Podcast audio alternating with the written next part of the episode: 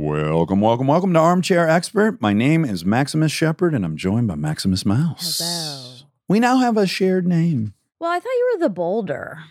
Oh yeah. um, thank you for bringing that up. Thank you. You're welcome. Do I regret it? I don't know. Is that it made it through the edits? Do people know that already? We said it on an intro once, I think, but we Oh. haven't really made it regs. Maybe you should repeat it. Okay, so just real quick, I'm trying my hardest to start a war with Dwayne Johnson, The Like Rock. a peaceful war. I'm doing it because he's a much bigger star than me, and he's physically superior to me. So I feel like I'm punching up, you know, a little bit. Yeah, sure. and I really like him and I want him to do the show and he has been reluctant to do so. So so my method, I tag him Yes. in these videos I make inside of my really, really, really shitty home garage gym that has black mold all over it. Yeah. Because his gym is called Iron Paradise and it's fucking a mecca for weightlifting. Yeah. And Black Mold Paradise is also a mecca. Sure. It's a different kind. And I tag him and I have named myself now the boulder Yeah. because a boulder is much bigger than a rock. Yeah. Yeah. Yeah. Okay, so anyways, that's why I'm the boulder. so weird you reminded me because you hate it, but but I appreciate it. Okay, today's guest is a personal friend of mine, and fucking ate it. I have a riot talking to him. This was one of the funniest episodes in a while. He has a couple of fucking show business stories that just had me on the floor. Max Greenfield, I fucking love him so much. We're buddies. He is an Emmy nominated actor. You met him on The New Girl. He currently stars in The Neighborhood. He has a new book out that is fantastic, and he gave it to us when he left, and my daughters and I read it, and it really is fantastic. It's mm. called I Don't Want to Read This Book. And you'll discover all the reasons that Max never wanted to read a book, and they're the reasons you already know about me that I never wanted to read a book. So please enjoy charming, good looking, very athletic Max Greenfield. We are supported by Squarespace. Guys, we have a Squarespace website that's just gorgeous. That Wobby Wob, you uh you built that yourself using all the templates, yeah? I sure did. Yeah, easy peasy. So easy. Well, the best part about Squarespace is it's an all in one website platform for entrepreneurs to stand out and succeed online. You can get discovered fast with integrated, optimized SEO tools, and you can choose from professionally curated layouts and styling options with Squarespace Blueprint. Plus, you can kickstart or update written content on any website, product description, or email with Squarespace AI. Head to squarespace.com for a free trial and save 10% off your first purchase of a website or domain with the code DAX. We are supported by Uber Eats. Spring is here, and now you can get almost anything you need for your sunny days delivered with Uber Eats. What do we mean by almost? Well, you can't get a well groomed lawn delivered, but you can get chicken parmesan delivered. A cabana? That's a no. But a banana? That's a yes. A nice tan? Sorry, no. But a box fan? Happily, yes. A day of sunshine? No. A box of fine wines? Yes. Uber Eats can definitely get you that. Get almost almost anything delivered with Uber Eats. Order now. Alcohol in select markets, product availability may vary by region. See app for details. He's an armchair expert.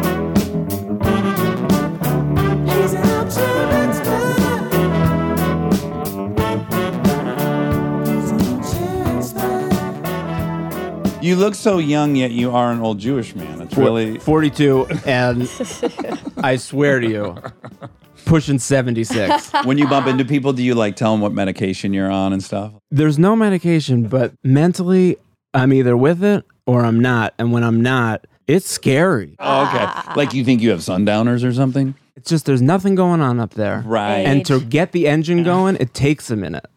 What do you employ to do that? Is that uh, caffeine? I need a coffee in the morning. Okay. Or else it's really it's not great for anyone. Uh, I think Um, we'd all agree it's not the morning right now. We were looking at 210. This is you the a second one. okay. well, because well, around two o'clock to four, four thirty is a real danger area for me. Me too. So when I looked at the scheduling of this, I was like, "Oh man, I could fall apart in a real quick." yeah, yeah, yeah. I was like, as long as I have a half hour to get a coffee beforehand, this would have been a twenty-three minute episode where it's like he just sort of fell asleep on the couch. Did you wear shorts for me?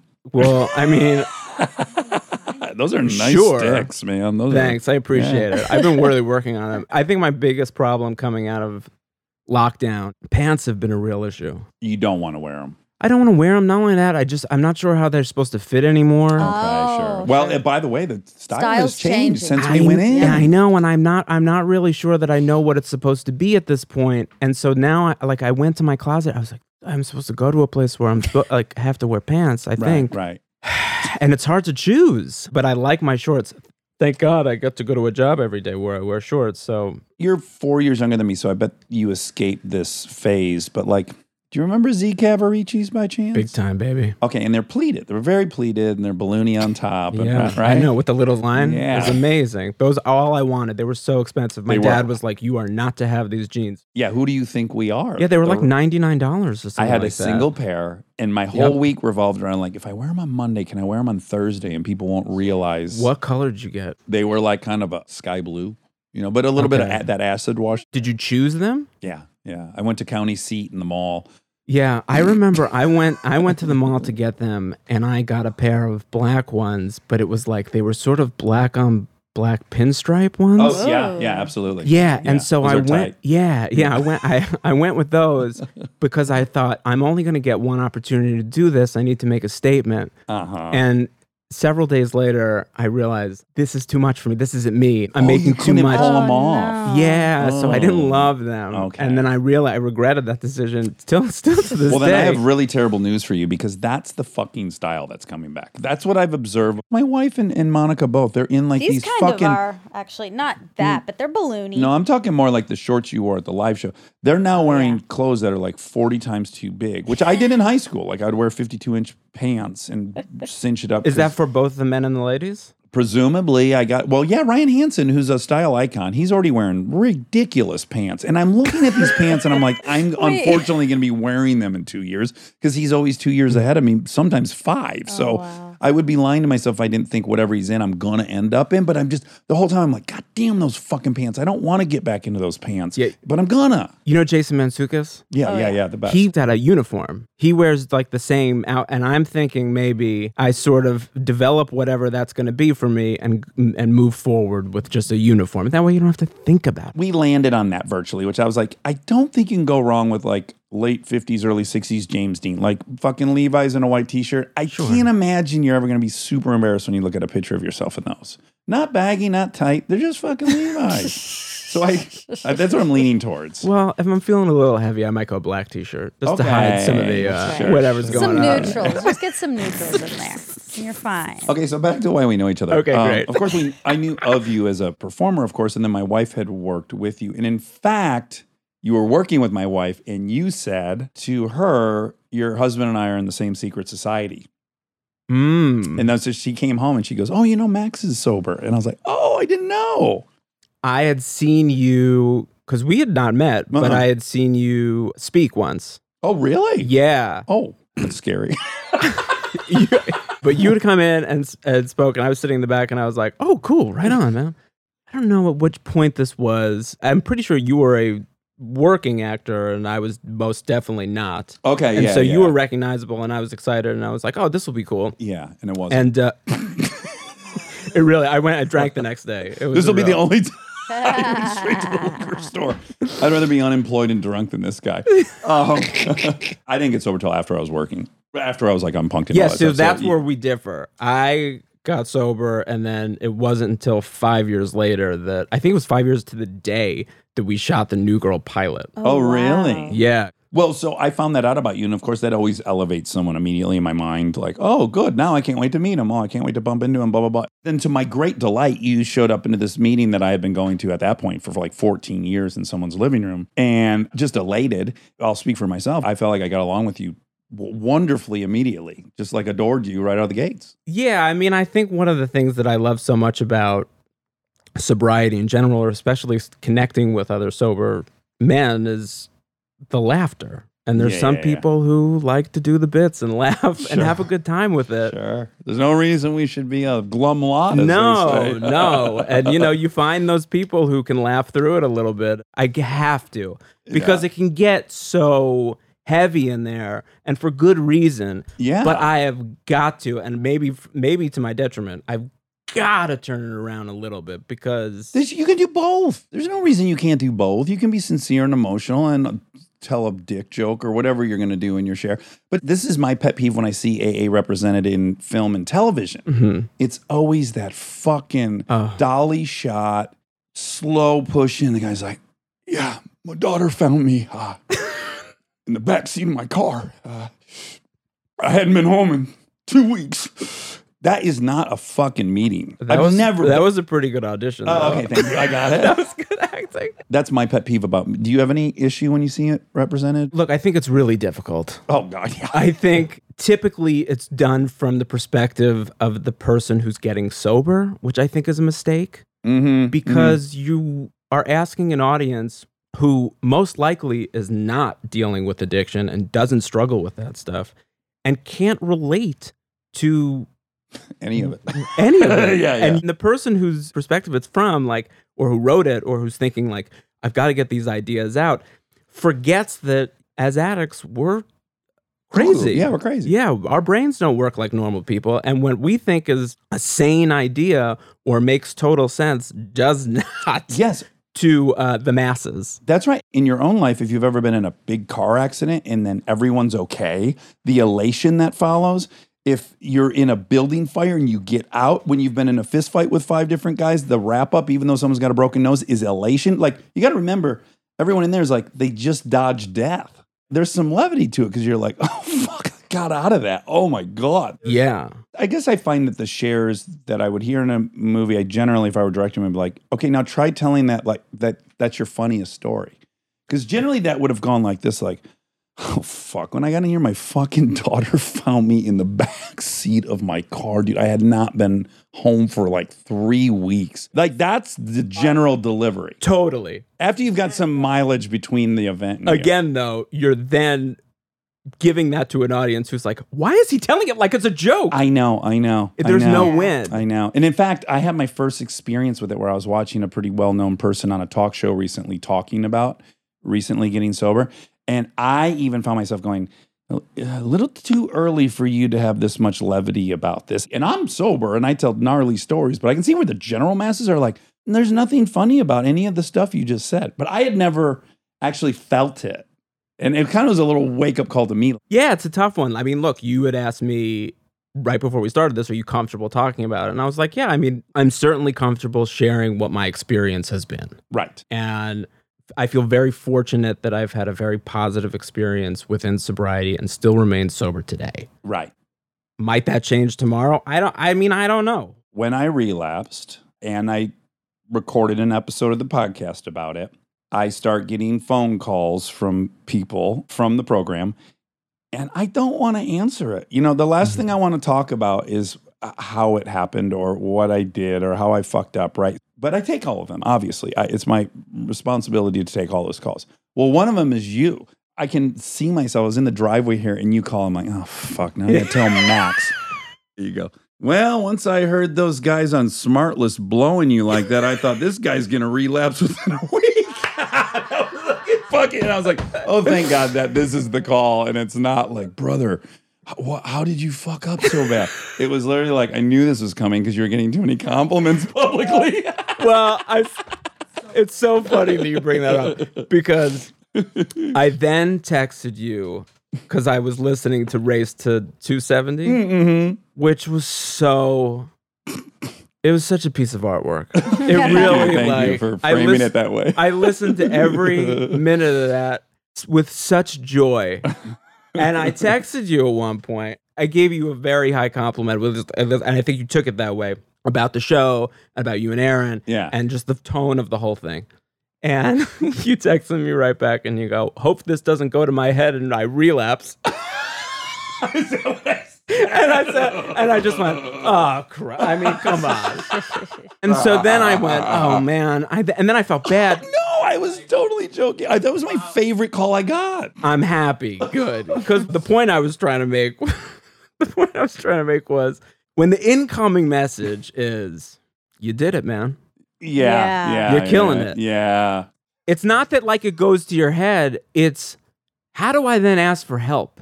yeah, Like yeah. who do I fucking go to? Well, there's that, and then it wouldn't be right to say that like I lost all humility in success. I'll tell you what did happen is I had all these things to lean on when I started getting honest with myself, right? Like, oh, this is heading in a direction, this is getting out of control. But then I could go, but I'm doing really well this year, and the show's doing well. Like to have things to lean on in that way, it's dangerous. Totally. Not in that I was walking around thinking my shit didn't stink, because that really No, wasn't it. I just had a lot of shit to lean on. And that's what I was worried that I was conveying to you afterward.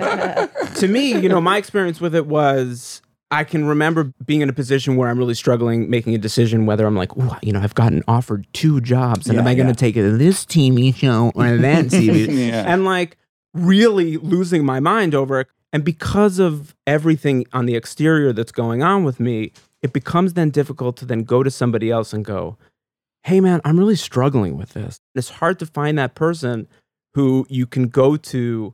Like, look, I remember when I first got sober or when I first came in, Mhm. and it took years and years of truly, I mean, beating myself to the ground Mm-hmm. and thinking I was going to die and getting worried that that was significantly or was definitely going to happen Yeah. and realizing I don't want that to happen. Mm-hmm. And so I had a, a moment of clarity. I can't attribute it to anything other than whatever it is. And I decided I don't want to do this anymore. I need to be honest, not only with myself, but the people around me. I need help. Did you go to treatment or you? just- Yeah. Oh, you did. Okay. You want to? This is a great story. Yeah. It involves Kristen Bell. oh, wonderful. Kristen Bell was one of the first calls that I made on my way out of treatment. Really? Oh. Drinking to me was always a problem, but it didn't really become like a real problem for me until I tried to stop. Yeah. Yeah. And yeah, yeah. then I realized quickly, I was like, I don't think I can stop this. And then you're like, oh, I'm drinking for all these different reasons. Now I'm drinking because I can't stop drinking. Yes, yes, yes. It has now further lowered my self esteem and self image to, Yeah, to I- admit it to myself that like this is it- a nightmare. yeah, like when am I gonna die? It's gonna be soon. Totally. And Yeah, every yeah. night you're just like this. I'm like, you have like a little lucid moment where you stare at the ceiling. You know, I'm going, no, I'm going to pass out at some point. Yeah. And then you go, it's really a coin flip if I wake up. Uh huh. Yeah. And that's a bummer, man. yeah. and you keep doing that and it gets real scary. And so there was just one moment where, like, anyway, but prior to that, I tried all these different things to quit and Yeah. to stop. I'll do yoga, whatever, like all the bullshit. So at some point, I run into Kristen and her ex boyfriend, Kevin, who I was friendly with both. And I don't remember it was Kevin or Kristen. I'm pretty sure it was Kristen. She had mentioned she had just rescued a dog. She was like driving downtown and there was a dog on the street and she was like, pull the car. Uh, I, this is my recollection. I don't know. No, it was a but she's like, thousand pull the car over and she saved this dog. And she was telling me this story. And she's like, now I got to find someone to take the dog. I go, maybe a dog's the answer. oh, of course. and Of so I go, yeah. I'll take the dog. No. oh my god. And so she goes, Really? And I go, Yeah, let me be the hero. Oh my god. Oh my god. So she So she goes, Well, okay. You should come to meet the dog. And I was like, Do I really have to? Right. I was like, I know I want it. She goes, You should come meet the dog, and I can't give you the dog right away because I need to take the dog to the vet. She has a swollen vagina. Oh. Swear to God. Hmm. I go, all right. So I go over to her house. I'm like, Oh, literally can't cannot see straight. Like I'm looking at the dog that's running around, and I was like, looks like a dog to me. And and Kristen was like, you see right here, and like flips the Oh. dog over. oh my god. And it was for sure a swollen Ir- vagina. irritated. Where you go, oh, that needs attention. Yeah. Thank you for that, I guess. and so Oh man. and so I was like, all right. So I leave her house. and you take the dog. No, Oh. because she had to take it to the Yeah, vet. Yeah, we oh, got to sure. get that vet. And Sure, so I, sure, sure, I leave, I go to the pet store, I buy dog food and a bowl and all the shit because I'm ready. I'm like, in a week, I'm going to have a dog. Yeah. Come that Thursday, I'm out and 30 vodka tonics in, I was like, I need some help, man. This isn't going well. Yeah. And the next day, I'm in treatment. Oh, Oh, so you just ghosted on this big vagina dog. They take my phone, they take everything Oh about my me. God. And for 30 days, like one of the things going through my head, which is at this point very little, was like, oh man, I think I got to tell Kristen Bell I can't take the vagina dog. oh my and so Oh wow. I get out, and of course you're like the whole time you go, oh man, I'm, uh, you know, I hadn't had a drink in 30 days, and I don't even remember how long. Right. And so I was like, man, I'm really gonna get my life together. I Got all this stuff to, got to go out to communicate with all these people. You know, the world is waiting for my return. Yes, And I was like, I made four phone calls, told my parents I was okay, and then other than that, I was like, shit, I gotta call Kristen Bell. and I don't fully remember how it went down, but I just remember calling her. There's a good chance I was crying because I felt so bad Sure. and was like, I don't think I'm ready for this kind of responsibility. I hope the dog is okay. I hope her vagina's fine. I'm so sorry, but mm. oh God, this kills me. It would be wrong for me to take the dog. oh my god. I wonder if that ended up being Lola. No. No, no. I feel like sometimes she had elephantitis of the vagina. I feel like that's something that got Okay. treated over the Maybe years. Maybe it's but a dog. Maybe it's a, there's a high percentage yeah. of a dog. I have a question. You said addicts are, in your words, crazy. Sure. They have a similar brain. You guys share a similar brain, all of you, I think.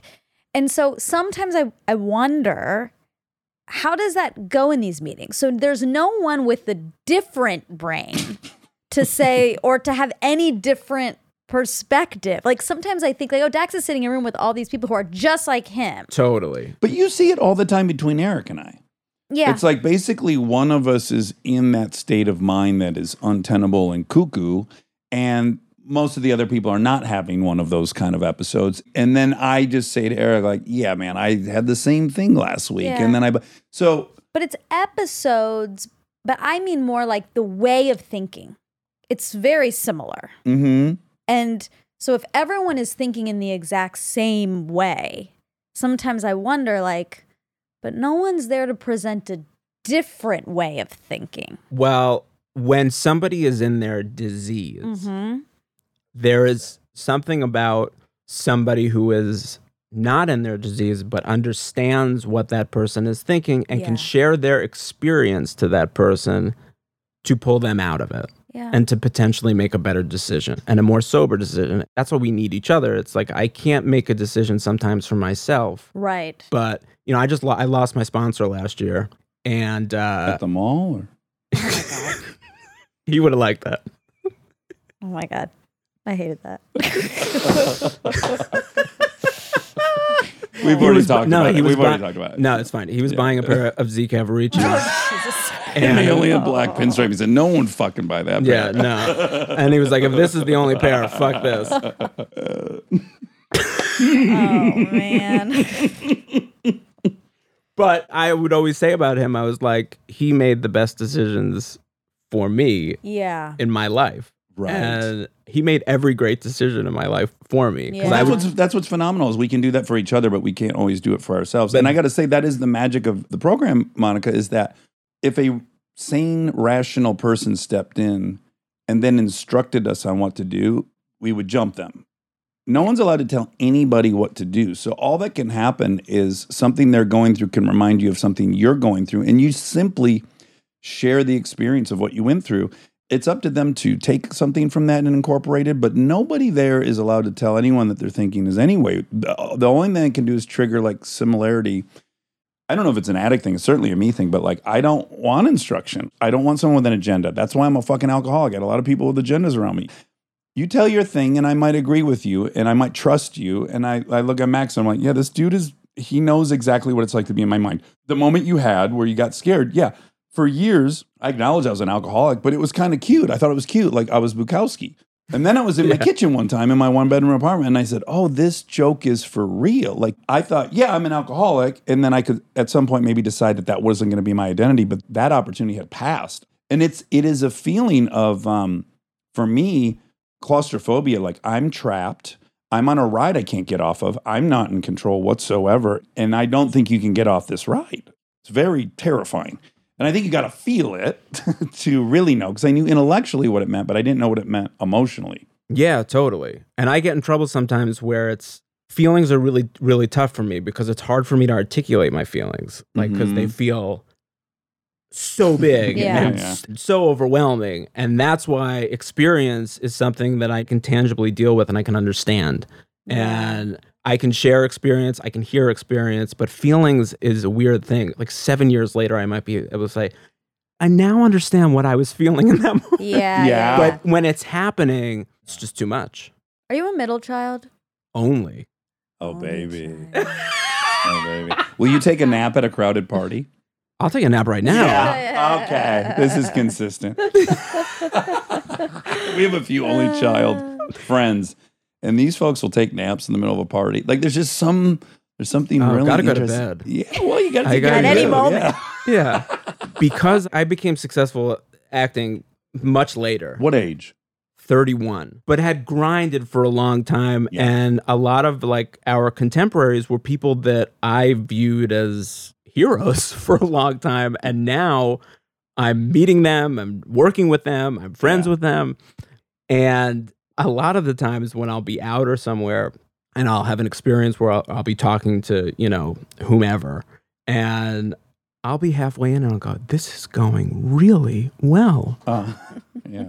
And then I'll just bail because I'm like, Mm. it's only going to go downhill from here. Uh-huh. I got to go take care of me. I'm going to go take a nap and be like, get out because you can only fuck this up. I only have a single memory of you and I being out in that scenario. And maybe I've forgotten some, but we were both at upfronts one year. I I guess it was only like three years your ago. maybe. opener to me was, Oh, what was it? incredible. I think you had just flown in because it was in New York. Yeah.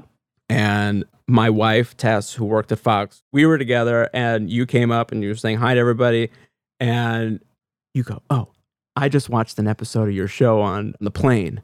You have the milkiest, whitest skin, like Tom Cruise in Far and Away." I did, but you're leaving out the most crucial part. well, please. I said, Your body is fucking off the charts. You were on a couch, which is impossible to have a six pack when you're sitting on a couch.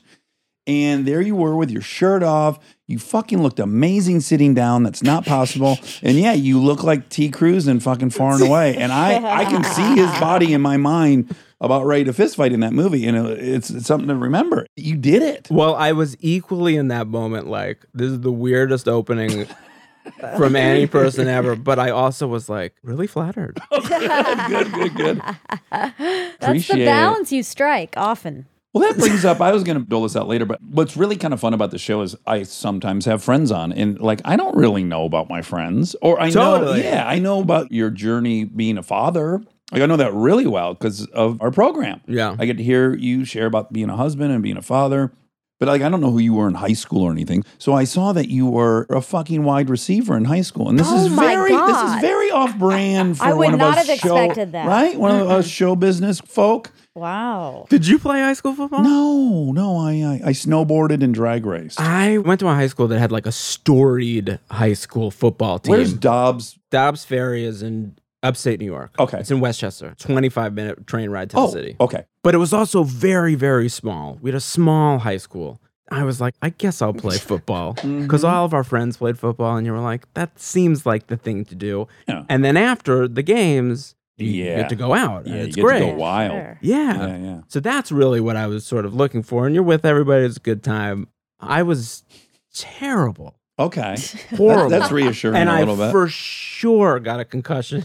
now that like that now that that's been like a topic of discussion. yeah, CTE. I immediately was like, "Oh, I know. One time for sure, I got Mm, one." same. There was a guy on the other team. There's Yeah. always one guy. Everyone's like my size, and then Uh-huh. there's one guy who you're like, "Oh my god, we're gonna have to tackle him." Someone's dad's on the team. Yeah, totally. and so this one guy like goes over the middle and he catches a ball and I hit him at the goal line and don't remember the next 3 minutes. But the only thing I remember was the coach yelling at me going, "You're in right now." And I was on the sideline and I was like, "Hey man, I'm sorry. Didn't I just do a good job?" yeah. I think I died there for a minute.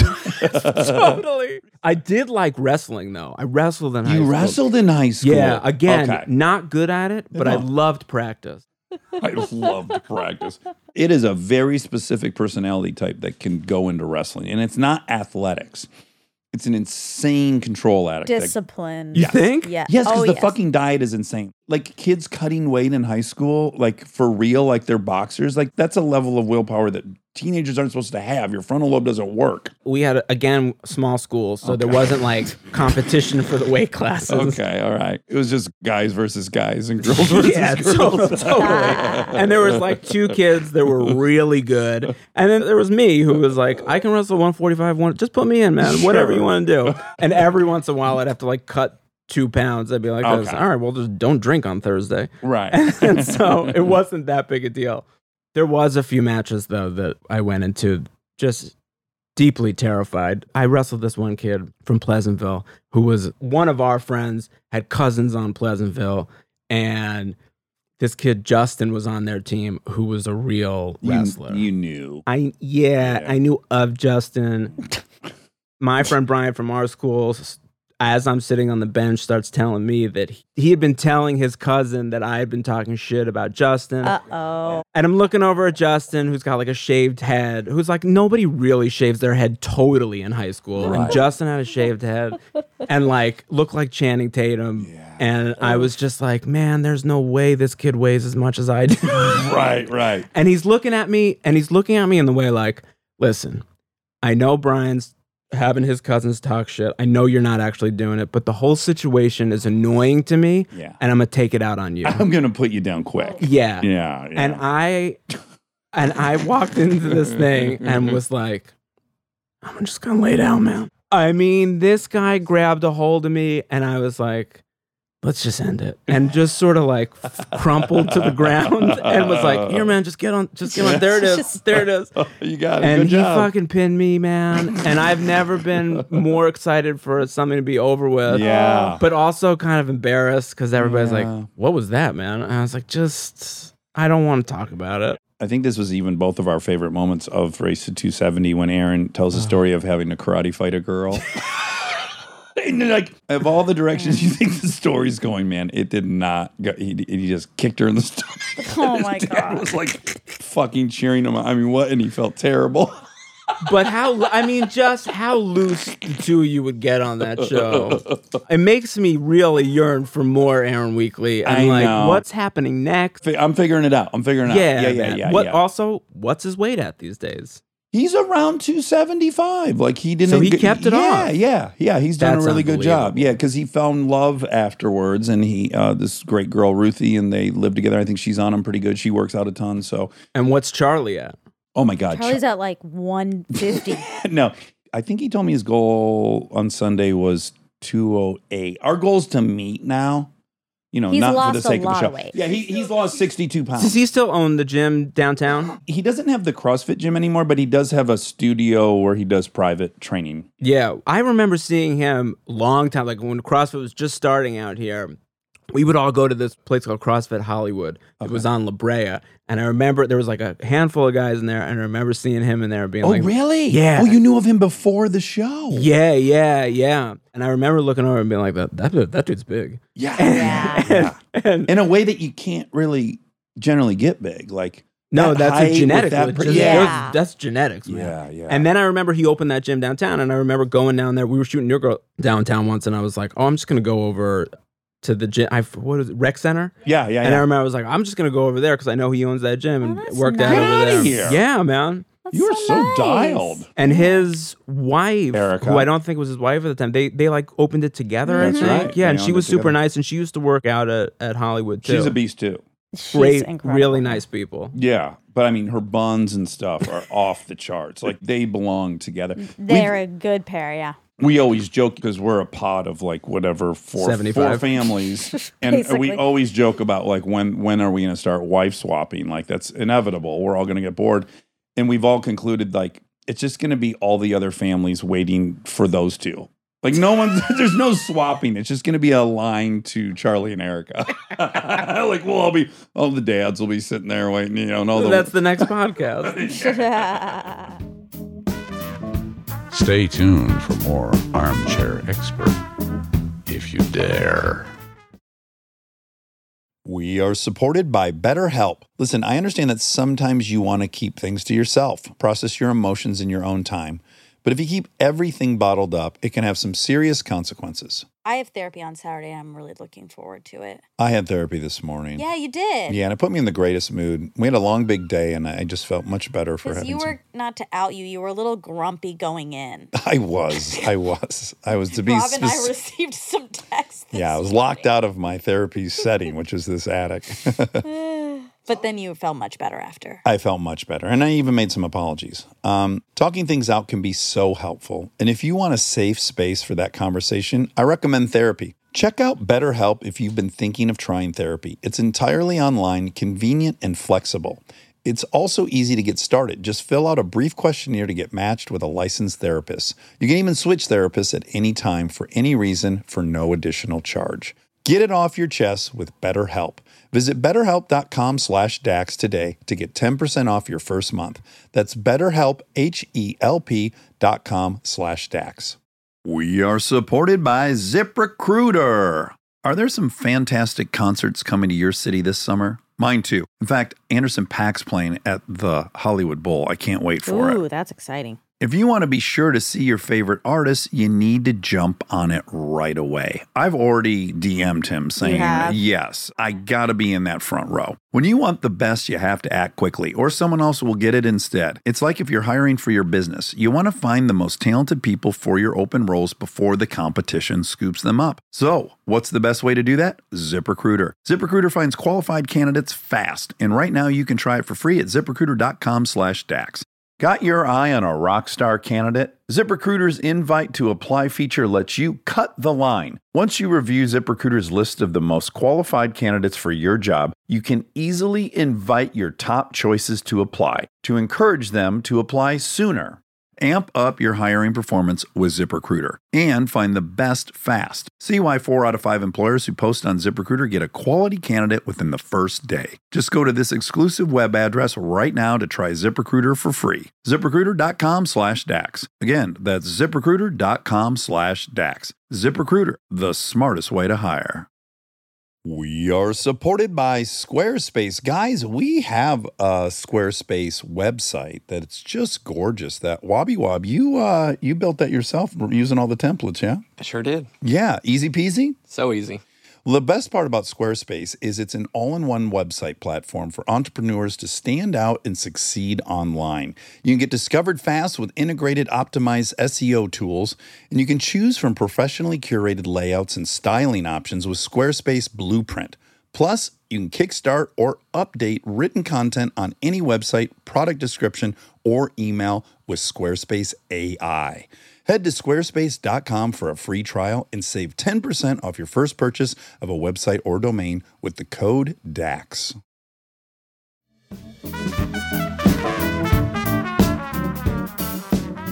Yeah, so what dude were you in high school? You were popular, right? I guess. I think it was. you were. I gotta It's say, I, I, okay. I will, s- I will say this. A lot of it is really blurry, and it's hard to know who I was at that time.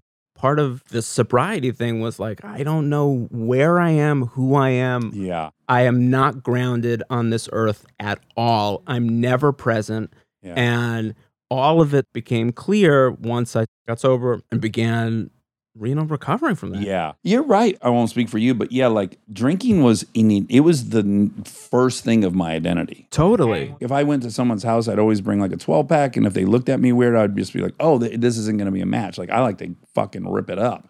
That was my hobby, and that was my all my free time was that. But like I could drink with anybody. Yeah, same, so it was like same. I drink with those guys, I can drink with these guys. So like whatever the vibe is over here, I'm down. But that also leaves you in a place where you go, I don't really know who I am. Yeah, you haven't defined yourself by anything else, but you like to attend parties. Like he's, he's like kind of a good time up to a point. Then it gets a little weird. I think he keeps going when we go Yeah, to I- bed. that's right. I think he goes someplace else and does that all over again. Maybe Wait, so how old were you when you started drinking? thirteen. Oh wow. Wow. yeah. But But you, uh, you just grabbed something out of a fridge and decided, let's try this, or you were with buddies or something. yeah, it was that first time where you just like, I think it was like a keg party or something. You have one, you go, I don't know what that is. You have two, you go, should I have another one? You have three, you go like this. Wait a minute. Yeah. I want to do this a lot. I was a really late starter because my dad was a recovering alcoholic. So I, I knew better, right? And I had delayed it for a very long time. And when I finally I made this intellectual argument, I even went to my mother and I said, Look, I know you don't want me to drink, but I am going to have to find out for myself. I can't just take it that I'm going to be an addict because dad is. And so I'd already made this decision. And then I guess after that, I was in my kitchen and I opened up the fridge and there was like four beers. My mom didn't drink beer, but we had beer for other people. And I was just like, well, here we go. Let's try this. Drank first one, very similar, like, okay, it doesn't taste awesome, but whatever. And then about like almost finishing the second one, it just felt righter than anything's ever felt. Yeah. I like myself right now. I, ha- I I dated a girl for a minute who at some point went like this. You know, when you have a couple of drinks, you're like a normal person. and I went like this. Thank you. That's what I've been saying. Listen, oh, God, oh, nobody fucking gets it. I bet we share this as well, which is like there are so many more prominent reasons why I was an addict, but the genetics, a lot of childhood trauma, blah blah blah. But I would add into that pretty significantly was the beatdown of 10 years of auditioning, not getting anything. Like that was a pretty brutal experience. I needed many hours of the day I wasn't thinking about how bad I was failing at that thing. Yeah, I mean that definitely played a part in it. I mean, it definitely like took the edge off of feeling terrible about myself. But when I got sober, again, I was not anywhere near working. Right. Yeah. And I remember that first year, I was questioning everything. I was like, do I want to be an actor? Am I being an actor for the right reasons? Do I just want to be famous? Like, like, Yeah, yeah, all these like weird things. yeah, because you got a new relationship with the honesty with yourself. Yes, Yeah, totally. yeah. And so I was really like, we are at ground zero. And so I remember getting into an acting class, and the woman who was teaching the class knew my story and was very, very nice and was like, look, there's a waiting list for the class, but I know what's going on with you. I'm gonna, I'm gonna let you in. It's probably like three months, and I go, thank you so much. And I remember like getting into the acting class, sitting down. You know, everybody's there, and we're supposed to read something, and I was like, I can't read this. Oh, really? Couldn't even speak. Oh, And I go, wow. I go, all right, maybe that was just the day. And then at the end of the class, we got scene partners, and they were like, all right, now listen. She mentioned the word commitment. When you rehearse with your scene partner, that's a commitment that you're making. So you need to really commit to being with your scene partner and rehearsing these scenes. And I was hmm. like, commitment means you do not have a choice. You are doing this. And I go, this is a new word for me, and I have learned it, and I will abide by it. And so I drive to this girl's house who I was supposed to like be rehearsing a scene with, and I parked outside and I looked at her house and I went, I can't go in there. and so I pick up the phone and I really like sat there for a while and I go, I honestly cannot do this. But then I was conflicted about the commitment issue. Mhm. And so I called this woman whose assistant answers, this poor assistant. And I pick up the phone and I go, Hey, is uh, Leslie there? And she's like, No. And I go, Listen, I'm sitting outside of um, my scene partner's uh, uh, house. I can't go in there. I'm not ready for this. And I start, and I like started hysterically crying Oh, wow. and it was just too much for me. And I was like, give the spot to someone else. I can't be in this class. It's too much for me. And then, and at that point, I was like, I really don't know if I'm acting. I was like, you maybe just want to concentrate on your sobriety right now. Yeah. So then took another like six, seven, eight months maybe before I got into another class with a guy who just passed away. This guy, Bill Howie. He was a really great acting teacher, a lot of stand up comedians in the class, mm-hmm. which was good for me. But he like really set it straight for me and, and taught me acting in a way that really made sense to me at the time, which was be of service, which was a big word for us, Yeah, to yeah. the story. yeah. And that way, you're not making it about you. You separate you from the whole thing. And I go, this makes sense. And then all of a sudden, I started doing my best work. And it really was because Bill was like, Oh, that's how you do it. wow. And then you just attack story and you be a part of it. You separate yourself from the entire thing. yeah. And I go, oh. And so, I mean, it, then it was another four years before I got New Girl. But, But you met your wife sober then? no, Oh, you did? no, we had two years before. Oh, oh wow. okay. Okay. Because I want to know the complexity of like, I've had my own horror, right, of like being unemployed and Kristen can't decide which of the 25 projects she wants to do. I've been in that position and that's its own unique issue. But I also imagine there's some unique pain involved with being married to a casting director, knowing that in some level she has the keys to the kingdom in some way. Was that a stressor at all? No, because well, will she be the first to point out? Be like this. You're gonna talk like that in the audition. she, in my favorite way, is so beautifully honest with me and knows exactly how to handle me, and is so much of the reason that I feel like I'm able to be a good, not only a good husband, but like a good employee and a, and a good father.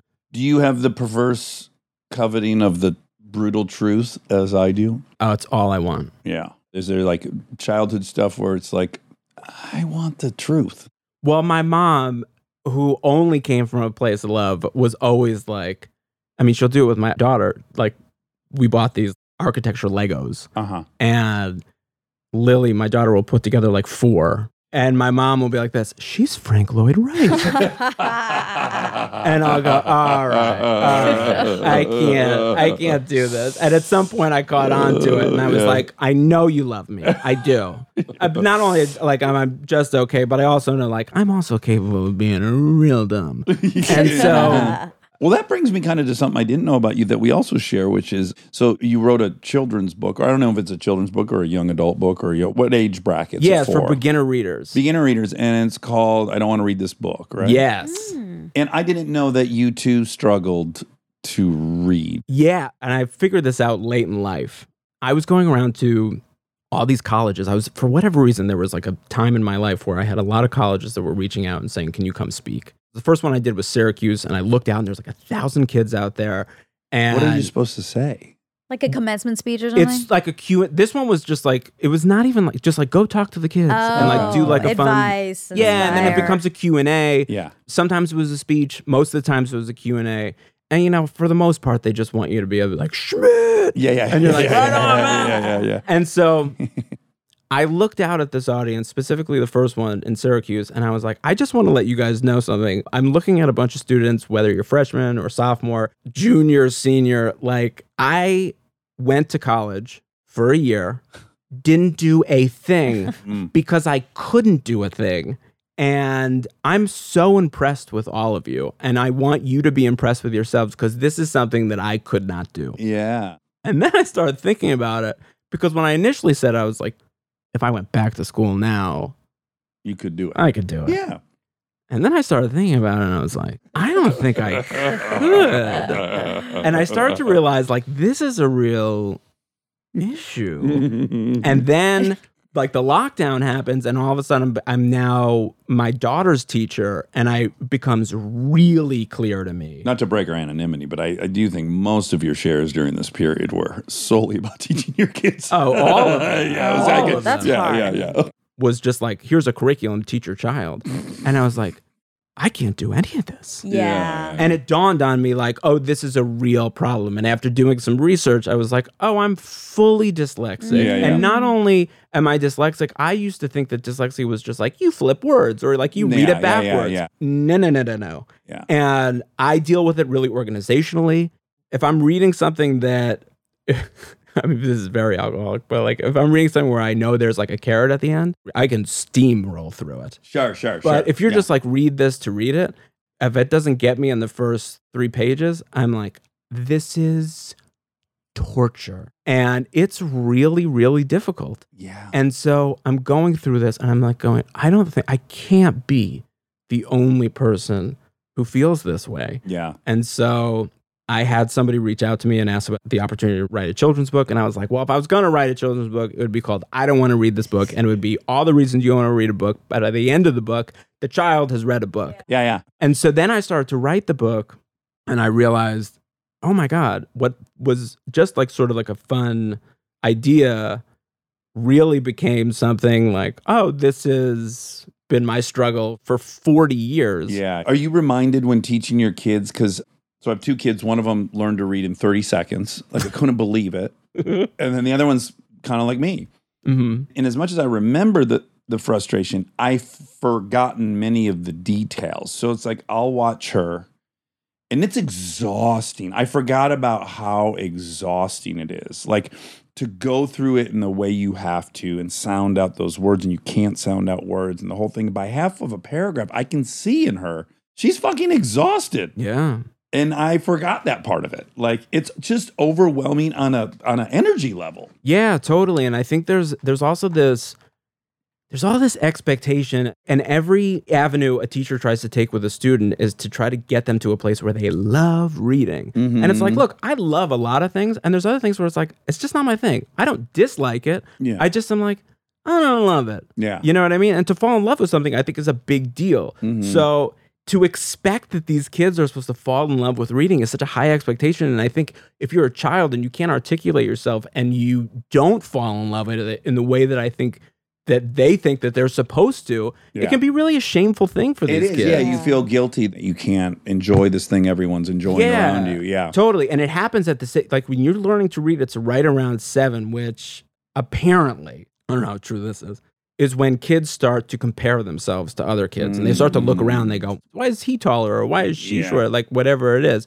And to be able to look over and be like, so hold on, wait, they finished the whole book? Yeah, they're on page 40 and I'm on page 3. It's, a big deal. It's defeating, yeah. Yeah. And it's, and so much of like that ability is tied to how smart you think you are. Of course, And one has nothing yeah. to do with the other. Yeah. Well, we just had BJ Novak on, and he said the simplest thing, which the written word, it was a crude method for us to pass knowledge from one human to another because we couldn't send a video of us passing the knowledge. Like we revere it in a way that maybe we've missed the point. It's a system of symbols so that you can get what's in my brain into your brain. But there Mhm. might be a much better way for me to get what's in my brain into your brain. Yeah. That could be around the corner. There should be shame around it. The goal is to get the idea in your brain into mine. Yeah, they've switched the term learning disability to learning differences. I like that term, Yeah, yeah, differences, yeah, yeah, because yeah. like I notice everybody, especially like when you see people when you work on a ton of sets and you see everybody approach the same thing differently. Yeah. Yeah. Everybody does it differently. I don't know one person who like goes into a scene and does it the same way as another person. Yeah. Everybody's got their own thing. Yeah. And it's the same way with reading or writing or learning in general. Well, what I wish I had known as a kid that I later learned in a Malcolm Gladwell book is just that, like, I grew up knowing that dyslexics were had a twice the rate of incarceration as adults. So it was like, here's bad news, you can't read, and then here's some worse news, you know, You're you're, twice as to likely to go to jail. jail. and then in the Gladwell book, it's like you're you're also twice as likely to be a CEO. So it's like we have some friends of ours that have a kid that's diagnosed as dyslexic, and I'm like, yeah, it blows right now, but let me tell you what you're gonna get. Your retention of what you hear people say is going to be off the charts. It's going to blow people's mind for the rest of your life. You're going to be able to hear someone tell a story and remember it better than they can tell. Like that's the skill you're going to develop. Like you're going to develop all these other skills that are probably more practical and more needed on a day-to-day basis than reading. Yeah, and you're going to hear and see and process things in a way that nobody else is going to. It's going to Yeah. be specific to you and you might do something wonderful with that. That's right. That's right. The book, how was it received by the family? They like it. They were Oh, really that's excited. They were really excited. At some point I was like there's just, this is going to be another book that they don't care about. Right, right, right. and it's right. certainly getting to that place cuz they're like enough already. Yeah, yeah, yeah. we but I've been it. reading it to my son, and it's one of those books that you can perform, you Oh, know, uh-huh, uh-huh. which uh, I like. Sure, sure. I like. sure. I That's like. your strength. Yeah, it's uh, it's it's basically one big monologue. I like including them in in what I do and what Tess does. It's fun to include them. I think like I, there's a, and I, and I understand this, the instinct to keep them separated from what we do. I don't. I've, I've had a lot of fights about this. Lily would come specifically when we were doing tape nights for the neighborhood. Uh-huh. and she would hang out every Tuesday night at these tapings. And I'm like, you're at work when you're here. And the PAs would give her a headset and she would be Uh, part of that's like, Cute. And it was just, it was the best. And she gets to see like all of these people work as a team and be a part of this thing and having a good time Yeah. doing what they love to do. And that's their job. yeah, they're going to get And a it's paycheck like, on yeah. Friday And it's like, that. you can do the same thing. Like, you shouldn't be victim to just doing a job because it's a job. Like, Yeah. you can do whatever you want. Like, your career can be something that you love and have fun at. I think the real thing is just most parents that are in this industry who have children, they remember the struggle and they remember all the rejection And I think that's what they're really objecting to. Like, I think they just, the notion that their kid's going to walk into a thousand rooms and find out they weren't right is Yeah. what scares them. and them. maybe not have success. Like Yeah. just because you guys have it, it's the point. Oh, oh, oh, it's that statistic. Like there's a chance they're gonna just struggle. That's right. But the So job itself, I don't think is something that someone wouldn't want for their Oh, kid. yeah, I like if you can have I agree. gainful employment in this industry. I Oh, worked in the automotive industry for 14 years. It's also, not- if you just Yeah, take for sure. success out of it completely, Yeah. because I think Yeah. everybody has their own definition of what that is. right. Yeah, Hold on half a second. Yeah, this is worth it. You're interrupting Max Greenfield, who just told a story about some dog you tried to pawn off on him with an enormous vagina. Do you remember this? Wait, what?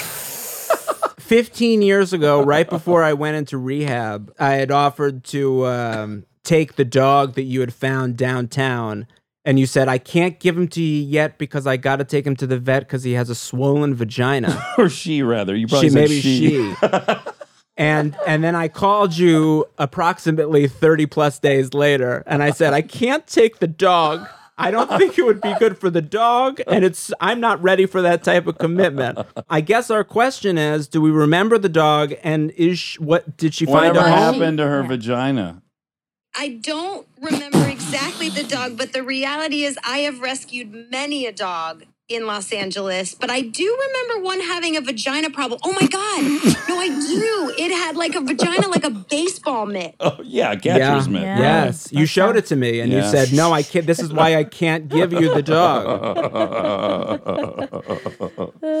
well, as you can see, we're a little we're a little busy, but I thought it would be worthwhile since he just talked about this um, elephantitis of the vagina dog you were trying to pawn off on Appreciate it. Well, I'm a little bit, I'm busy too. I'm in the middle of Squid Game. I just thought I'd call and say hello. What episode are you on? Three. What a fucking ride, huh? Oh my God, I love it so much. Well, we love you. I love you guys. I'm not shocked at all. She doesn't remember that. How many dogs do you think she's just picked up off the street? You know, this was one of the things I hated about her when we first started dating. I couldn't conceptualize someone that actually cared that much about dogs. So what I thought she was doing was like virtue signaling to me. So we'd be driving and she'd scream, pull over. I think that dog's. I mean, everywhere we went, you'd be shocked how many stray dogs are running around that I never even saw. Well, But she sees one everywhere she goes.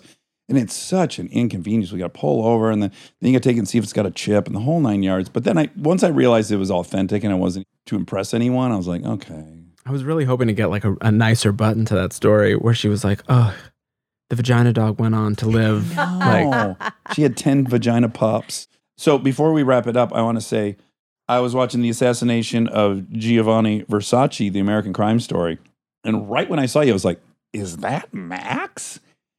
And I remember telling you, like, it blew my mind in a way that I was like, oh, Jesus, he can do that. You're fucking so good in that. well, this is how I've approached this, and I've found some real happiness and serenity in it. Mhm. Which is, I love the stability of being on a TV show. It's great. I loved it when I was on New Girl. I really love it on The Neighborhood because of the hours and I get to be with my kids. yeah. And then you leave it up to whatever for opportunities like that to come along. Right. And you get those opportunities every so often. And like, Mhm. I don't know that I would want an opportunity like that on a daily basis. Oh, well, think, do you watch Handmaid's Tale? Oh my, I don't know how you. Like do I that. literally look at her and I'm like, how can a human endure this performance for nine months? I mean, I can't imagine what she feels like when she gets off work. Oh, It's like its own real life torture. like I think it's a lot like the college thing where it's like I can't do this. Yeah. Like I Right, don't right. even think I can't. I don't think I'm capable. Of yeah, doing this. that's helpful when you Totally. know that. That's Yeah. helped me make the best decisions in my life. Like I can't sing. I like I I- no, just come in and audition, just sing. They can really no, I can't do that. it's not noble of you to say yes to that and then show Yeah. up and be like Embarrass this. everyone there. Come on, and then all of a sudden everybody's like, "Oh my god, he can't sing," and then you realize like, "Oh my, I really can't do this." Yeah, yeah. With all that said, I just sang on Stephen Conrad's new thing uh, because it was him. I was like, I'll do any. Who knows? I'll never listen because I don't want to know. Monica and I were just talking about this. Monica just finished this show called Tiny Tiny kitchen cook off. Tiny Oh, Kitchen yeah. Cook Off. It's a really miniature food. And I said to her, "How'd it turn out?" And she goes, "I, I don't know. I'll never know."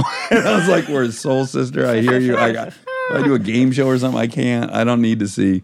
I'm just like, "All Yeah, right, man. That happened, and I'm moving to the next thing. But I think that's the right attitude. I think with everything, it's like you experience it, You're in it. Yeah, it was fun. You're present for it. Yeah. And then to revisit it is like Why? for for what? Well, for you and I, particularly, there's only one or two outcomes. I'm the worst person to ever do this job, or I'm the best person to do this job. I will- either neither is healthy. Yeah. I end up somewhere in the middle a lot Oh, of good the for times. you. Because uh, my expectation is Pretty low. the lowest, Yeah. bottom of the barrel. You start with going, well, they somehow figured out how to cut me out of this scene. Oh, I hope that they have cut me Yeah, out of the yeah, scene. yeah. And then I'll watch it. And then for the most part, I think I'm usually like, not actually that bad. Yeah, serviceable. Serviceable. Yeah, great. yeah, and then I wa- and then I move on. Never touch it again. I'm Yeah. like, I'll never think like, whoa, my god, I'm really good in this. When I go into it, I try to take myself out of it because at some point you realize, and I think you know this, like at having directed stuff, as an actor, you're so You're not as big of a part as you think you are. no are. at Yeah. all. Yeah. And by the time it's all said and done, like you're just of service to what's happening there. Yeah. It's true. and that's it. And I think uh, as soon as you get into like this is a special moment for me, and that's when you get in trouble Yeah, because you're yeah, like, yeah, then you think yeah. outside of that. And Yeah. you go, when you "Maybe-" walk into work and you're handing new pages you've written the night before. I saw an actor do that once. yeah, I've heard some great stories about some actors doing that. My favorite is when you watch a guy who's rewritten some some dialogue and then can't remember the lines that he rewrote, Oh. and then is oh. trying to get it, and you're like, Oh. we don't know what's happening here, man. You're trying to remember lines that you no, you only you know. Yeah. only you know. well, I love you, Maxie. I'm so glad that we met in that secret society and, and that you can call me in times of crisis and say, I knew this was going to happen to you. Your head. You're getting too much public adoration. I can count on you for that. And I hope, you know, you can count on that from me.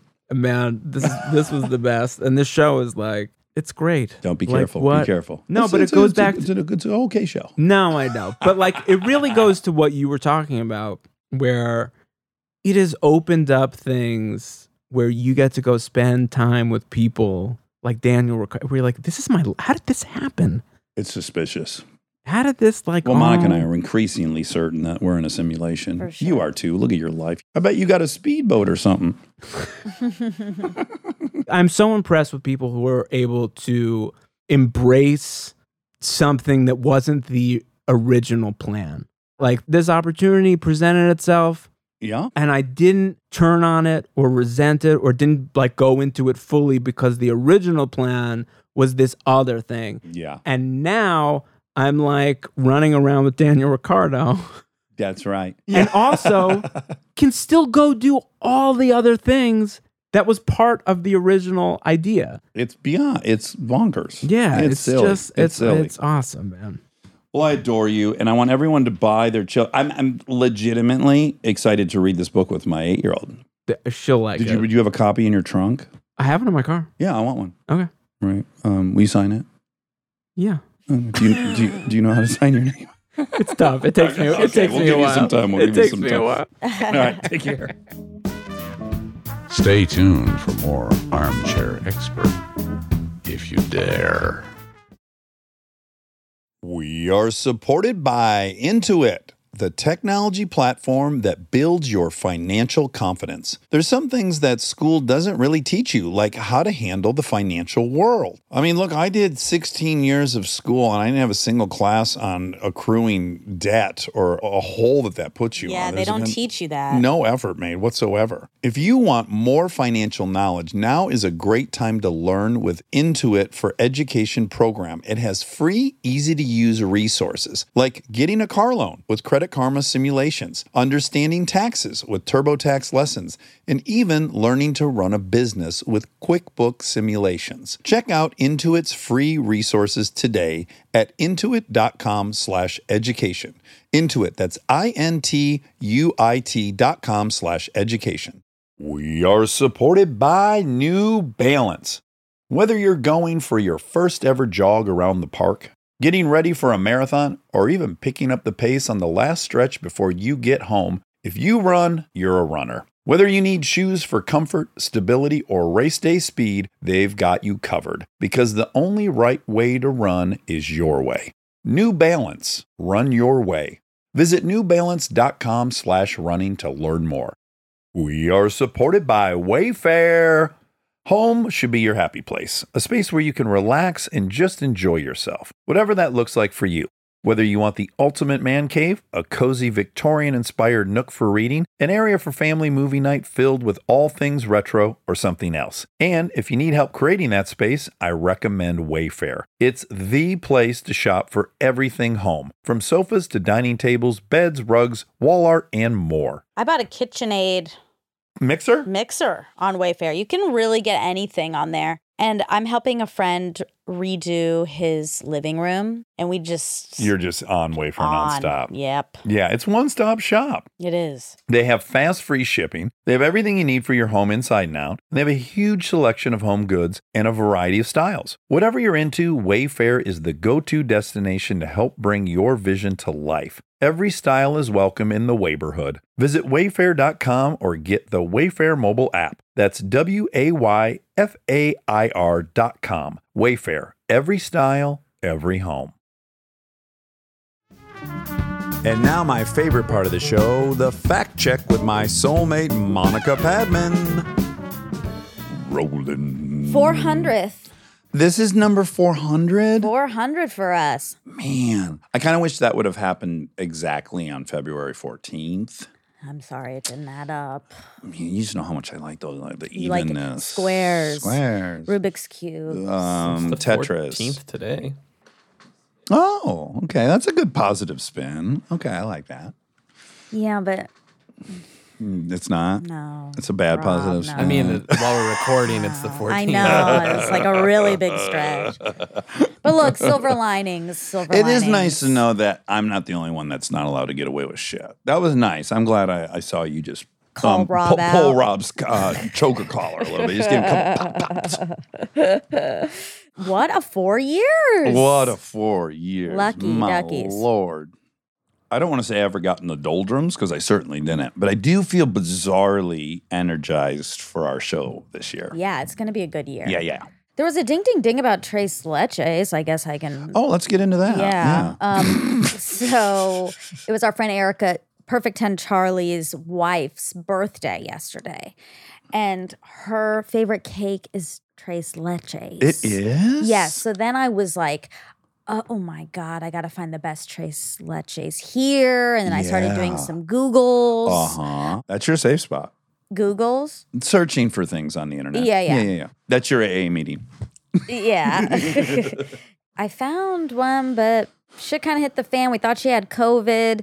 And then I. I dropped all my responsibilities for the Tres Leches, but I'm still planning on um, seeking a good one out Yeah. And bringing it to her. Well, I sent her sugarfish. Uh-huh. And I thought, you know, well, Charlie's going to want to eat it. And he, he a big boy. You know, he needs his protein. Because I sent three of those whole meals. You know, the meals? Uh, trust me. Trust me. If you guys don't live in Los Angeles, I'm so sorry that you can't have sugarfish because it is the best sushi place, hands down, in my opinion. Can I tell you uh, an embarrassing admission that occurred this morning? Uh huh. I attended a Zoom meeting Mm-hmm. and it, well, a couple things about it. One is in the last 16 years, I've bet I've been to maybe five co ed meetings. Okay. I only go to men's meetings. Right. And then my, my story about why I only go to men's meetings is that I need to be taught how to be a man in a healthy way. Mm, Okay. I tried the other way. Uh huh. And so I, I need guidance from men. I need to know how to be a husband and a, and a father and all these things. That's the story I've been telling myself, Mm-hmm. right? So I got on this Zoom, which my friend invited me to. People were all over the country. It wasn't a lot of people. There was probably like, I don't know, 12 people on this Zoom thing. Yeah. And it was co-ed. And then what was so cute is there was three different couples that are in the program together. Mm. That's Sitting in their chair, right? I was so interested and it was so a different point of view that I enjoyed being able to just listen to, right? Yeah. And I started thinking about my story a little bit.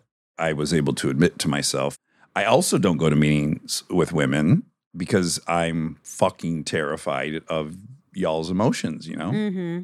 I, I it scares me so much. Yeah. I'm going to share what this guy said. I think I can do this in a way that's ethical, but a person was sharing that when they first got sober in the 80s, part of their work was they would go to this ward called the Yellow People Ward. Okay.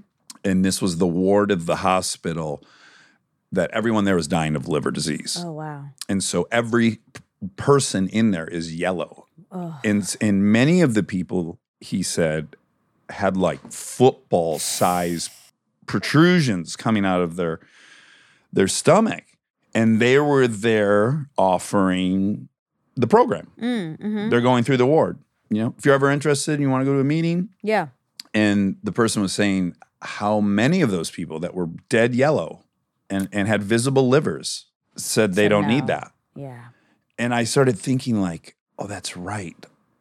Your story is impervious to facts. Mm-hmm. And that is fucking wild. You just can justify anything. Anyone can justify anything. But Yeah. like even if they know they need it, they're like, Well, I'm already yellow and my liver's popping out. Like, why would I stop? A little late. yeah. Yeah. You should have showed up 12 years ago. yeah. Unless you're ready, you'll always find a reason to But like many of the people were literally like, no, no, no, I'm gonna um I'm getting fluids and shit, and then I'm gonna go home and I'm not gonna drink whiskey anymore. I'm just gonna switch to beer and wine. Like that, you know, that level of like still not realizing the powerlessness. the negotiation, yeah, all these things. Yeah. And then I just uh, it was kind of ironic that I was on a co-ed meeting thinking of the power of your story and then just thinking of the power of my story and just Yeah. feeling once again like how diligent I have to be to always really try to poke some holes in my story. but it's Yeah, hard. all of us, It's yeah. really hard. It is really hard.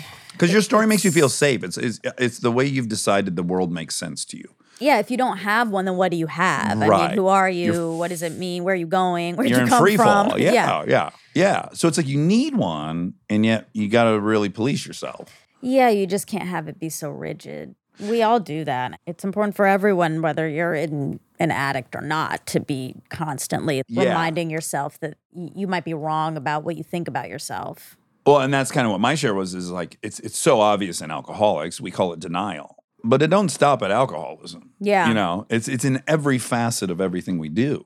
And I need to remember that as well because it's not just alcoholism that I need to. It all bleeds in Yeah. too. You know, Yeah, it's yeah. all yeah.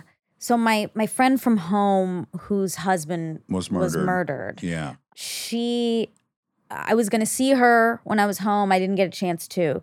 But I was because I was, I was like looking her up on Facebook and like seeing what she had been posting and stuff recently and and I saw she's starting a scholarship program in, In his, his name. name. He was a golf pro and like loved helping kids and and she's starting a scholarship program for kids who can't afford Golf. Golf lessons. Yeah. I was just so impressed by Turning it into something productive. yes, Yeah. like she has every right to just wallow and have self pity and Oh God, yeah.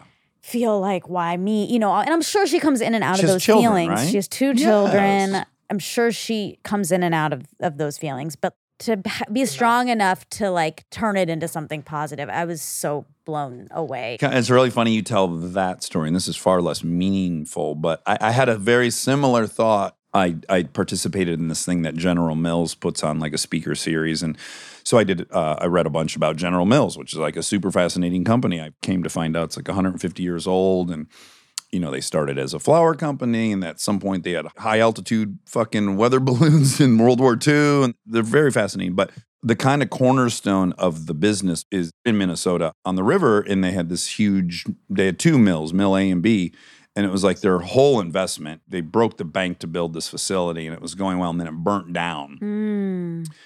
And when they rebuilt it, they switched from stone grinding flour to steel roller flour grinding, which changed everything. It made the product like way better. It was more efficient, and it did everything. Yeah. Yeah, sometimes after the very worst thing, Yeah. if you can find the will to keep walking forward, you just don't know, man. Yeah. Much less important version of that. But I was just thinking like some people can decide to embrace tragedy and take it for everything it's worth and yeah, and just do the best they can with it. And then it can kill other people or it can drown you. Yeah. Anyway, um, there's only one fact for Max, Oh, okay. which was exciting because I got to text Wendy, Wendy Mogel. Mogel. I got to text her because it was a kid question. Ah. It was at what age do kids start comparing themselves to other kids? Yes. And Wendy said, age five. She Oh. said, by age five, children have the cognitive maturity to make social comparisons, take another child's perspective, and therefore imagine how they are perceived by others. Mm. Parents get scared of the dreaded low self esteem, hence participation trophies and, but you're so smart, strong, pretty. And yet, social comparison is not entirely negative. It can be inspirational, aspirational.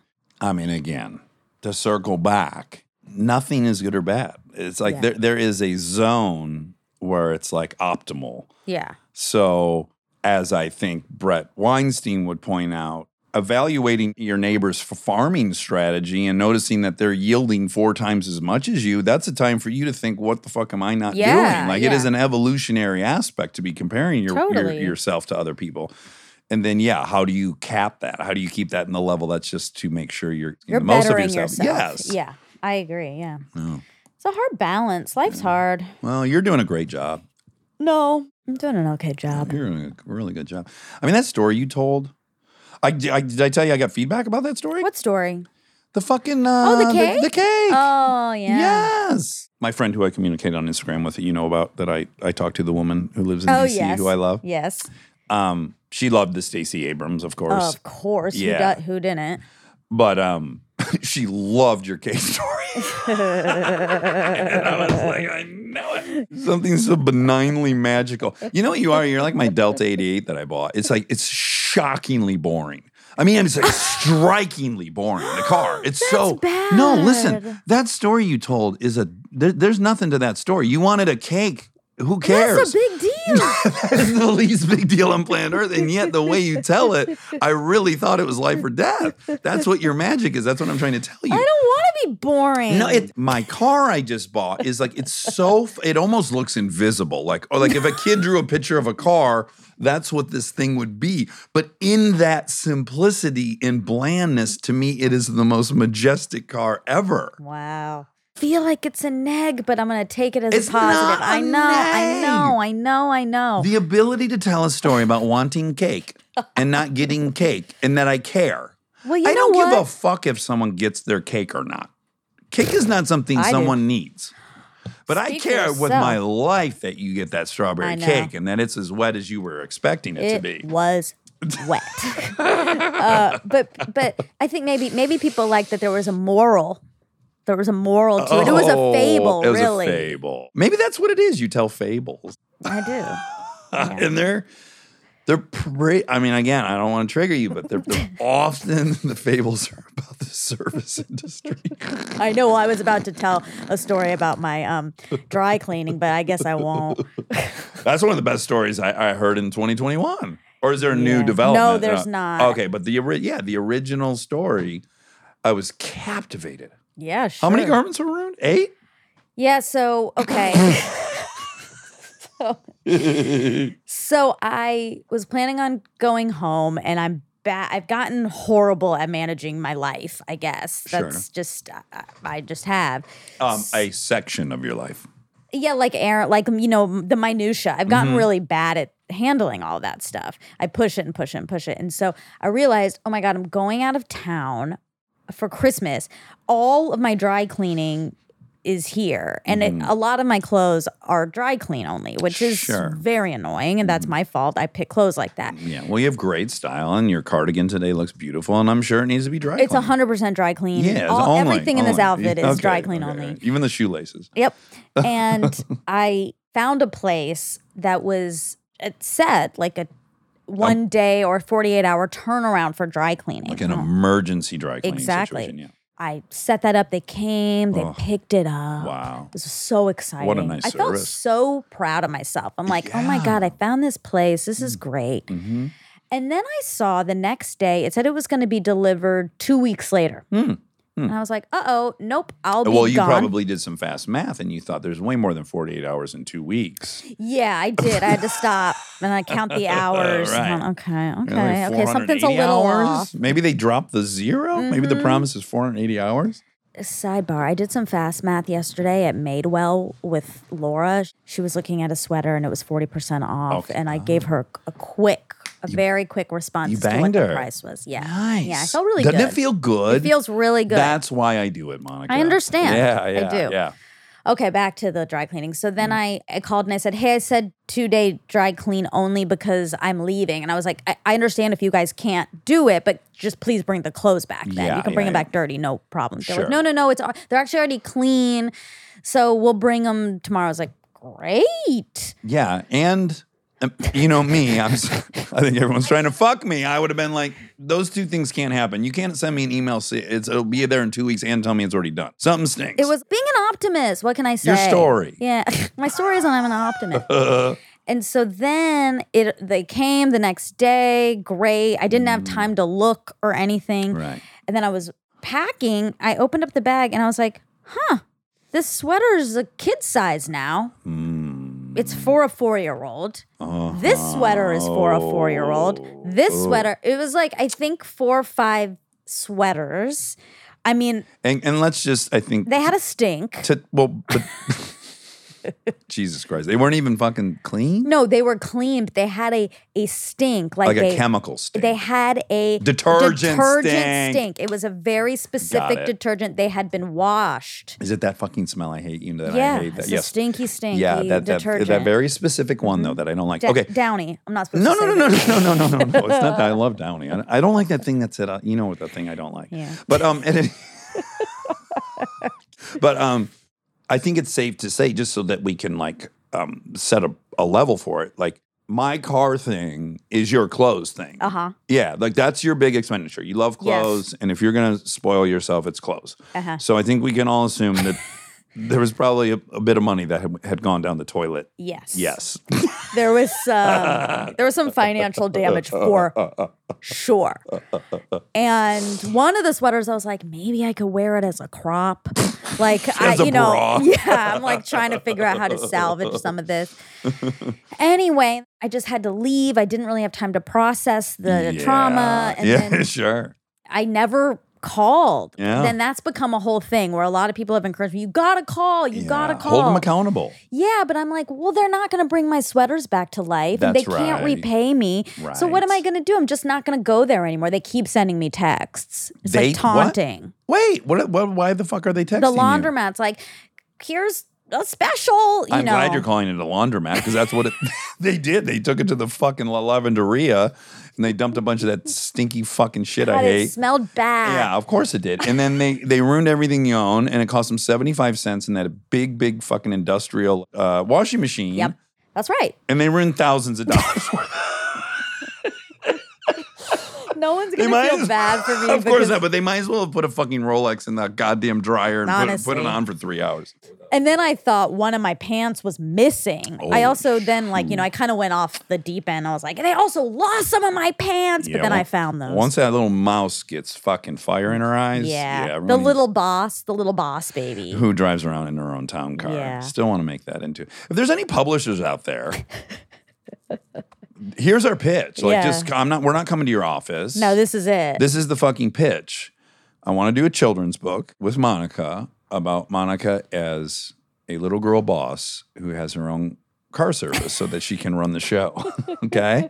That's the pitch, guys. Take it or You- leave it. Take it or leave it. And you come at us with names because we don't have a title. That's, that's right. what it's about. And we're done. We're not We're gonna we're not gonna write it. Yeah, but- and we need a ghostwriter. Yeah. and an illustrator. and that's your pitch. God, would I love to read my girls that book. Maximum Mouse. Fuck, that's the title. oh shit. Maximum Mouse. Pretty good. Damn. Anywho. So, anyways, that story, y'all just heard the four and a half minute version Yeah. of the closed story, Yeah. and there is a 26 Sure. minute version Sure. of it that I heard at the dinner table. I'll never forget where I was sitting. I was sitting at the dinner table hearing the story, and I was on goddamn pins and needles. And that's when I realized, like, the story ended, and I felt like I had just read the Iliad. I was like, what a what a saga. And that's when it hit me. There's really no substance to that story. It's all you.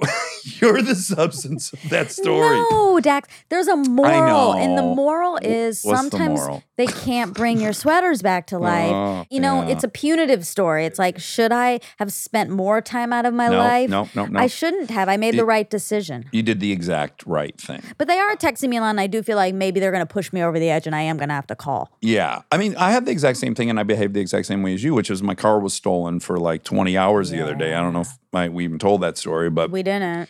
one second version of it is just simply I'm in the sand dunes with Aaron for his two year anniversary. I get a call from Kristen. I think your car was stolen. What do you mean it's not at the house? Did you drive it somewhere? No, I didn't. I open up this app. God bless fucking. Oh, this could be a shout out for Chrysler.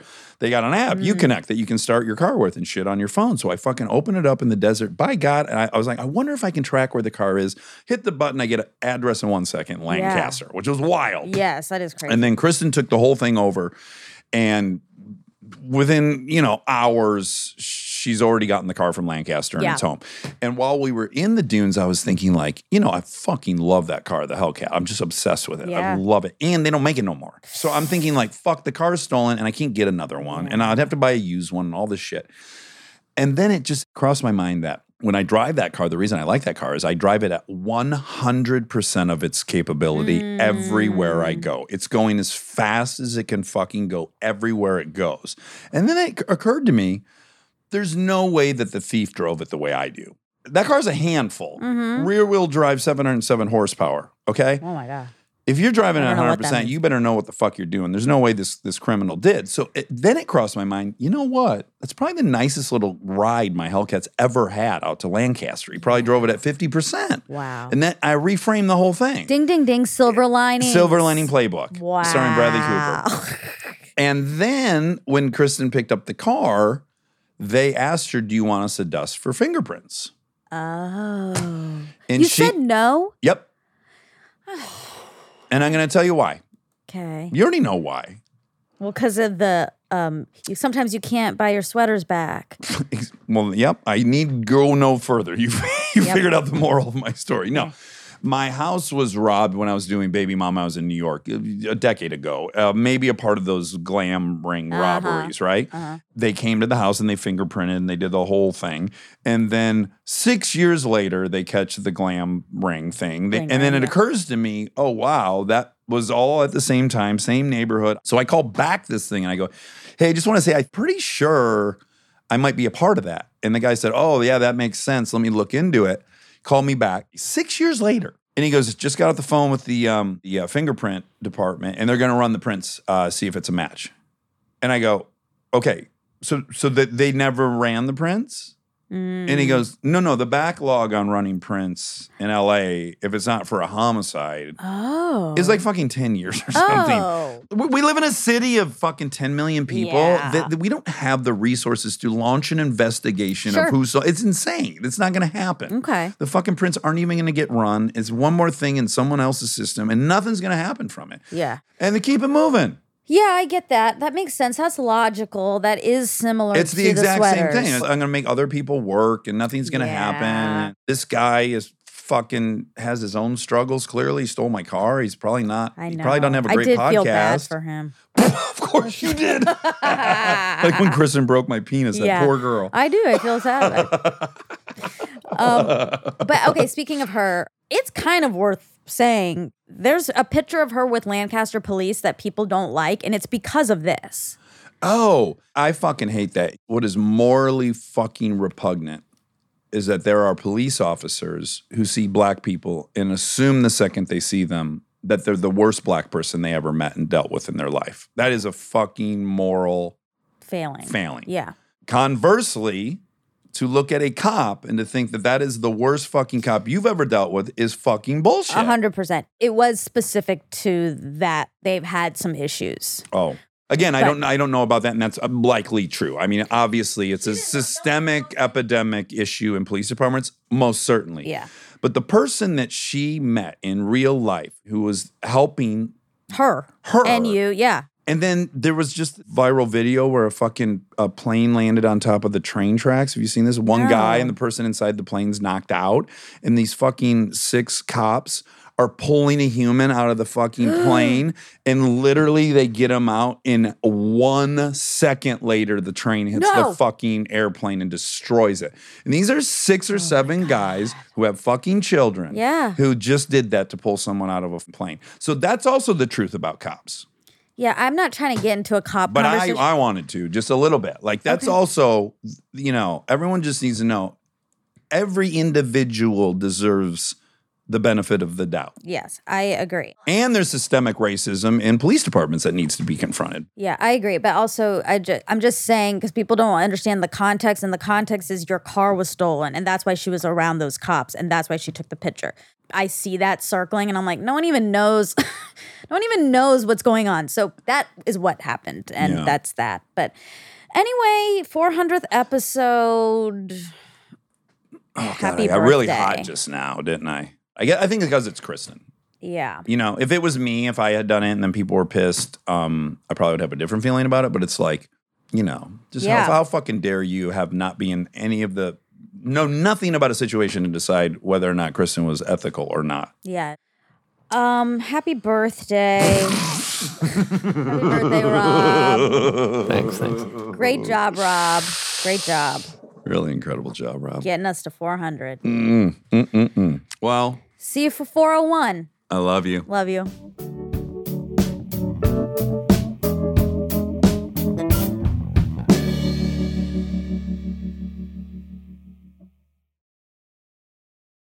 We are supported by Intuit, the technology platform that builds your financial confidence. There's some things that school doesn't really teach you, like how to handle the financial world. I mean, look, I did 16 years of school and I didn't have a single class on accruing debt or a hole that that puts you Yeah, on. they don't teach you that. No effort made whatsoever. If you want more financial knowledge, now is a great time to learn with Intuit for Education program. It has free, easy to use resources like getting a car loan with Credit Karma simulations, understanding taxes with TurboTax lessons, and even learning to run a business with QuickBooks simulations. Check out Intuit's free resources today at intuit.com/education.